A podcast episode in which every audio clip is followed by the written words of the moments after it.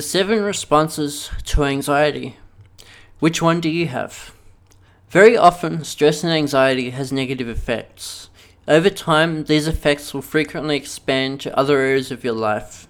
These areas are social, family, and friends, work or business, mental health and available energy, physical fitness and energy, parenting, teaching, mentoring, and guiding, spiritual and religious connection, finances and emotional well being, and relaxation and hobbies. This expansion effect can potentially affect you and may lead you to a decrease in performance and decreases in not only how safe you feel, but your ability to cope with feeling unsafe. This will lead you to one or another response to anxiety. The seven responses to anxiety.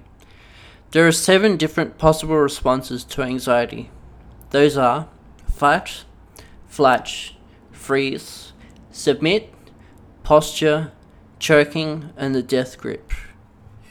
Number one, the flight response. The fight response. In the fight response, your reaction to a situation is to fight. You defend yourself and or fight with whatever the danger is. Fighting here is not only physical fighting, but also standing your ground and confronting things to people verbally or defending your beliefs. Number two, flight response. In the flight response, you escape from the situation. This means running away from a burning building or running away from any danger. 80% of all people are biologically pre programmed to run away from a confrontation. Number three, freeze response. In the freeze response, you're temporarily paralyzed and you're unable to move or do anything.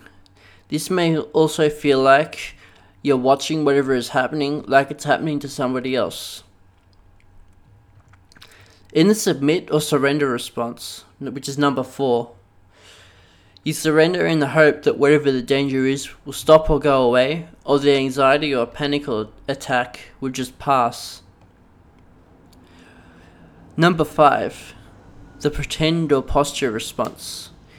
In the pretend or posture response, you pretend something. And this could be, for example, in a fight where you pretend that you'll fight someone, or even pretending that everything is okay when it's not. Number six, the choking response. In the choking response, you feel that you're not able to swallow or breathe, like someone's actually choking you. And once there's nowhere left, you may also start to vomit. Number seven, the death grip response. Finally, in the death grip response, you hold very hard onto someone or something, for instance, a doorknob or a railing or someone's arm or jacket. You may also hold on to yourself or hug someone else tightly. And so, to overcome these responses, you simply need to know more about how to cope with impact and change long term and shorter term. And you also need to know how to overcome sudden panic or anxiety attacks and reverse the cycle of panic and anxiety. Other powers and effects of triggers are tolerance, which is that it takes less time and stress to get a response. And then over time, whatever is triggering us starts to become a normal and accepted part of our lives.